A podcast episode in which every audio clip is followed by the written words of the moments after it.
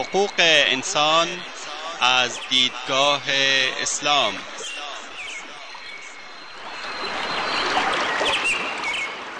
يا أيها الناس إنا خلقناكم من ذكر وأنثى وجعلناكم وجعلناكم شعوبا وقبائل لتعارفوا إن أكرمكم عند الله أتقاكم إن الله عليم خبير.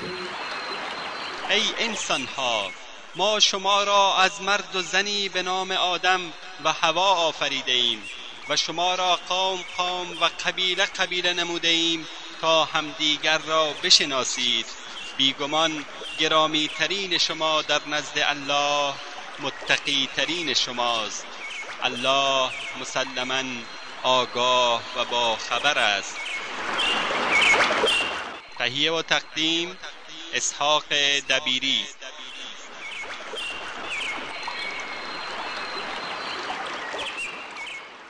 بسم الله الرحمن الرحيم الحمد لله رب العالمين والصلاة والسلام على أشرف الأنبياء والمرسلين نبينا محمد وعلى آله وأصحابه أجمعين أما بعد شنوندگان عزیز در حلقه قبلی درباره پیشنهادات ضروری تربیتی که تشویق فرزند برای انتخاب شریفترین مشاغل بود صحبت کردیم.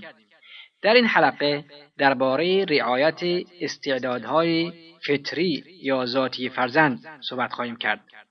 از جمله امور مهم که لازم است والدین و مربیان محترم به آن توجه داشته باشند در نظر گرفتن استعدادهای ذاتی یا فطری فرزندان است.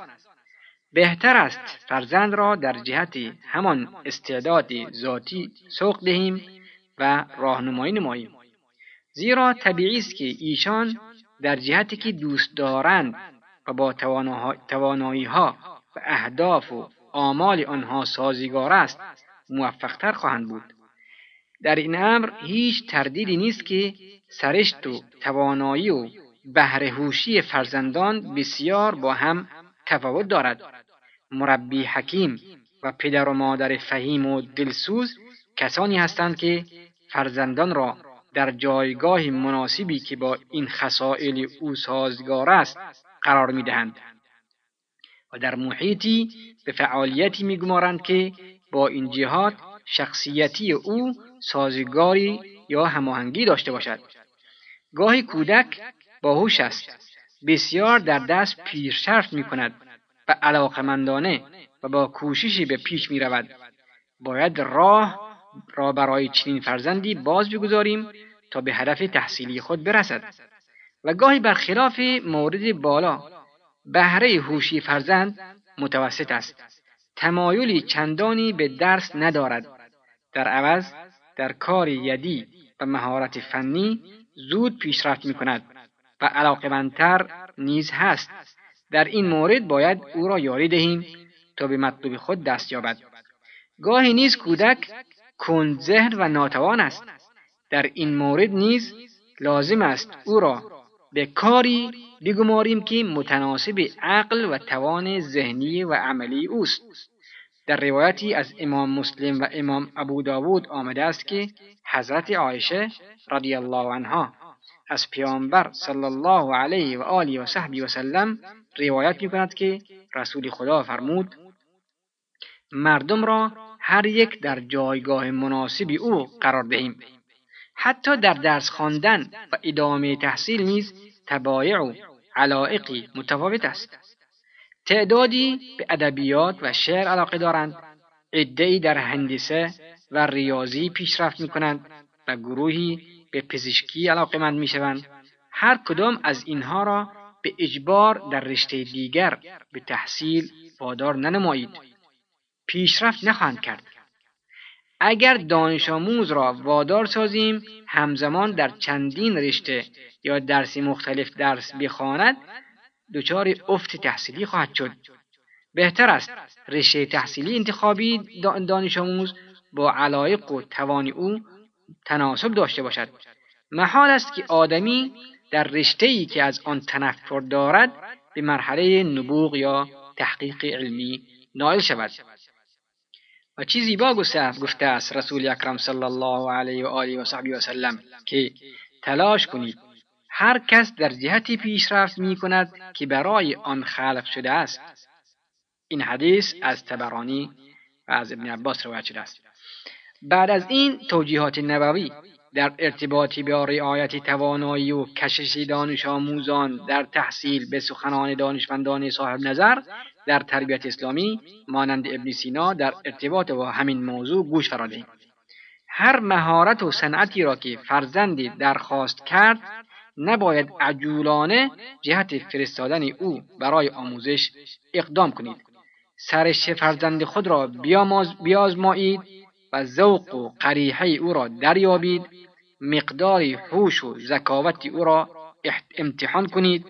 آنگاه برای یادگیری حرفه یا مهارت فنی بفرستید. اگر قرار بود به محض علاقمند شدن به یک شغل بدون زحمت و بدون استعداد ذاتی فرد صاحب مهارت و توانایی در حرفه شود هیچ فرد غیر ادیب و بیمهارت صنعتی وجود نداشت. در آن صورت تمام مردم به طرف بهترین آداب و مشاغل رفته و همه سرآمد آن می شدند. و چه بسیار هم اتفاق می افتد که طبع آدمی از بسیاری از علوم و حرف فراری است. هیچ کدام را فرا نمی‌گیرد. پس بر مربی لازم است که در انتخاب حرفه مناسب تمام موارد فوق ذکر را رعایت نماید. عبدالرحمن جوزی متوفی سال 597 هجری در ارتباطی با استعدادهای ذاتی و تمایل محصل برای یادگیری حرف فنی با دقت و توجه و موشکافی زیادی موارد زیر را تذکر می‌دهد.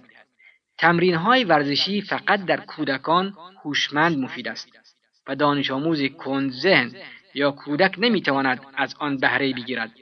زیرا اگر حیوانی که توحش ذاتی آن است پرورش دهی خونریزی را کنار نخواهد گذاشت مقصود ابن جوزی آن است که بهره هوشی دانش آموز و سرعت انتقال ذهنی نقش اساسی را در پیشرفت علمی او ایفا می کند. شاعر در این باره می‌گوید اگر آدمی از جنبه ذهنی استعداد و ذریب هوشی با هوش متولد نشود سن و سال تأثیری در توانایی فکری او نخواهد داشت. یعنی استعداد فکری فطری است نه اکتسابی. بنابراین لازم است اولیا محترم و مربیان عزیز تمامی توان خود را در جهت شناخت استعدادهای فطری فرزندان به کار بگیرند و همراه با آن تمایل و علاقه او را در ارتباطی با رشته تحصیلی و مهارت فنی دریابند. و او را در جهتی سوق دهند که موجب شکوفایی علمی یا مهارت فنی اوست و به این ترتیب موجب سودمندی افراد جامعه و پیشرفت بیشتر آن شوند. اما نکته ضروری که باید به آن توجه نمود آن است که نباید مانع دستیابی فرزند به رشته مورد علاقه گردید. این تمایلات فطری حاوی مسلحت است و حکمتی دارد که نتایج مفید آن در نهایت امر به جامعه باز میگردد. گاهی ادامه تحصیل فرزند مستلزم هزینه کردن مبالغی از جانب پدر است و در مواردی والدین تنگ دست هستند. در این گونه موارد بهتر است به هر صورتی که شده است مخارج ادامه تحصیل فرزندانتان را فراهم نمایید. زیرا به زودی پس از دریافت مدرک علمی و درآمدن در زمره دانشمندان نتیجه زحمات و مخارج خود را خواهید دید و در صورتی که توانایی فرزند در جهت مهارت فنی بود چه بسا بتواند در شکوفایی و پیشرفت صنعتی جامعه مؤثر باشد. پس والدین نباید فقط به آرزوها و تمایلات خود فکر کنند و مانند صدی مانع پیشرفت فرزندانشان در جهتی گردند. چه بسیار اتفاق می افتد که مشاجره و درگیری بین فرزند و والدین نه تنها موجب عقب افتادن او می شود بلکه در نهایت منجر به ترک منزل یا عواقب ناگوار دیگری است که حتی به فکر پدر و مادر خطور نکرده است. و چه زیبا گفته از پیامبر اکرم صلی الله علیه و آله و سلم که خداوند رحم آرد بر پدر و مادری که فرزندشان را در جهت نیکویی یاری دهند. وقتی هم برای استراحت و تفریح فرزندانتان باقی بگذارید اسلام دین واقع بینی و دین فطرت است. در احکام خود تمایلات عاطفی خصائص جسمانی و طبیعت انسانی را با تمامی جوانب مختلف آن در نظر می‌گیرد. قرار نیست که هرچه انسان مسلمان می‌گوید ذکر باشد و کل سکوت او همراه با تفکر و هر تأملش عبرتی گردد یا هر فراغتی را به عبادت اختصاص دهد.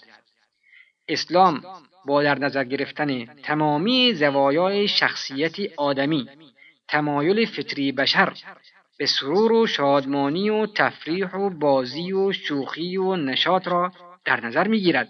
و آن را در چارچوبه شرع و در حدود آداب اسلامی رعایت می کند. در تعدادی از یاران پیامبر صلی الله علیه و آله و سلم علو روحی به حدی رسیده بود که تصور می‌کردند لازم است به طور دائم عبادت نمایند.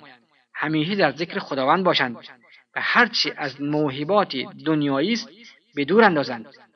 دیگر نیازی به تفریح و سرگرمی و بازی ندارند. باید همیشه متمایل به آخرت باشند و هیچ حظ و بهره ای از حیات دنیایی نگیرند.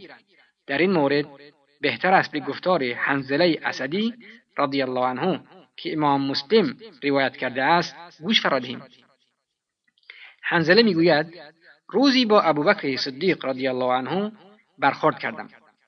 گفت حنزله چطوری؟ گفتم حنزله منافق شده است گفت سبحان الله چی می‌گویی گفتم هنگامی که در خدمت رسول خدا صلی الله علیه و آله و صحبی و سلم هستیم ما را به یاد بهشت و دوزخ می اندازد. گویی با چشم خیش آن را می بینیم. اما هنگامی که از حضور آن حضرت صلی الله علیه و آله و صحبی و سلم مرخص می شویم به سرگرمی با اهل و عیال و امور دنیای مشغول می گردیم و بسیاری از آنچه را که در خدمت آن حضرت صلی الله علیه و آله و صحبی و سلم شنیده ایم از یاد می‌بریم. ابوبکر صدیق رضی الله عنه گفت به خدا قسم که من هم همینطوری هستم. حنظله می‌گوید من و ابوبکر رضی الله عنه براه افتادیم و به خدمت پیامبر اکرم صلی الله علیه و آله و صحبی و سلم رسیدیم. گفتم ای رسول خدا حنظله منافق شده است. پیامبر خدا صلی الله علیه و آله و و سلم فرمود چطور؟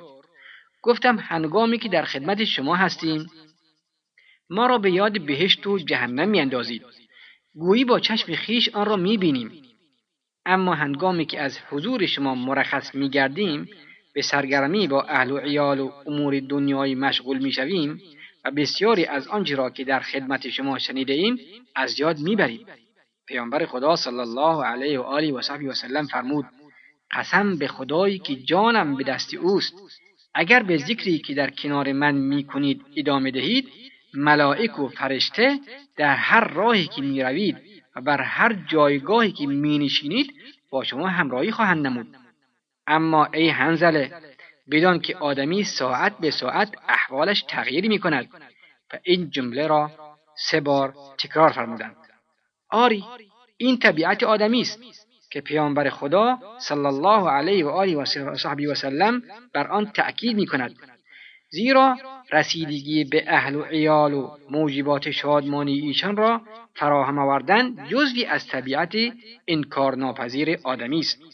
اما حالا که لازم است فرزندانمان تفریح کنند ورزش نمایند و شاد باشند چه بهتر است از این طریق وسایل و برنامه فراهم سازیم تا ایشان را برای جهاد دینی مستعد سازیم و موجب سلامت جسمانی و نشاط روحی آنان باشد.